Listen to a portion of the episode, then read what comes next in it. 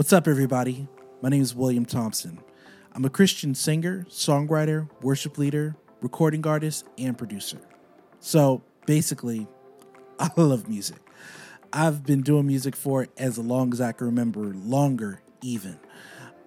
And while I've always loved the performance aspect of music, I also have been in love with and fascinated with the behind the scenes aspect of it. So that includes the songwriting, composition, the recording process itself, arrangements, mixing, editing, all of that, which I learned is music production. I love music production. I love seeing how a song is fleshed out from an idea in someone's head and becomes the final product that we're listening to. So I love production. But we saw, with the COVID-19 pandemic, that there were some challenges that were presented to the creative community, both in terms of performance and production. We saw that there were some people that were irreversibly impacted in terms of performance venues being shut down and things like that. But we also saw the community pivot. So we saw platforms like Versus arise. We saw opportunities like virtual tours and virtual concerts so that these artists could share their gifts, share their talents. And it's always awesome to see us pivot, but we can't lie and deny the impact that it had on the creative community. Even more so for independent artists like myself. It has been a struggle, but it's been a learning opportunity at the same time. And I've learned so much over the past few years, and I'm so excited to share what I've learned with you all in my brand new podcast, Producing in a Pandemic. Say it with me, y'all. Producing in a Pandemic.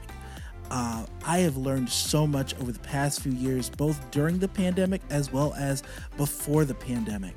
And I want to give this knowledge to you all. I want to share this knowledge with you all so that you can be empowered the way that I was, so that you can know that indie doesn't have to be low quality. Oftentimes, indie is considered to be low budget or lesser quality than what is typically heard in mainstream. And that no longer has to be the case. There's so many resources available to the common person that we are able to release high quality music and projects, whether it's a single, EP, LP, full album, whatever it is. We can release it at the same quality as Beyoncé, as Charlie Puth, as whoever your favorite artist is, Adele, whoever that person is. We can release it at the same quality. It doesn't have to be low quality anymore. Just because you're cutting costs doesn't mean you have to cut corners, and just because it's low budget doesn't mean it has to be low quality. So I'm going to be using this podcast and this opportunity to share with you some tools and resources that I use in my own personal production. I'm going to talk about some of the processes that I utilize to record at home, as well as in terms of collaborating with other musicians and artists.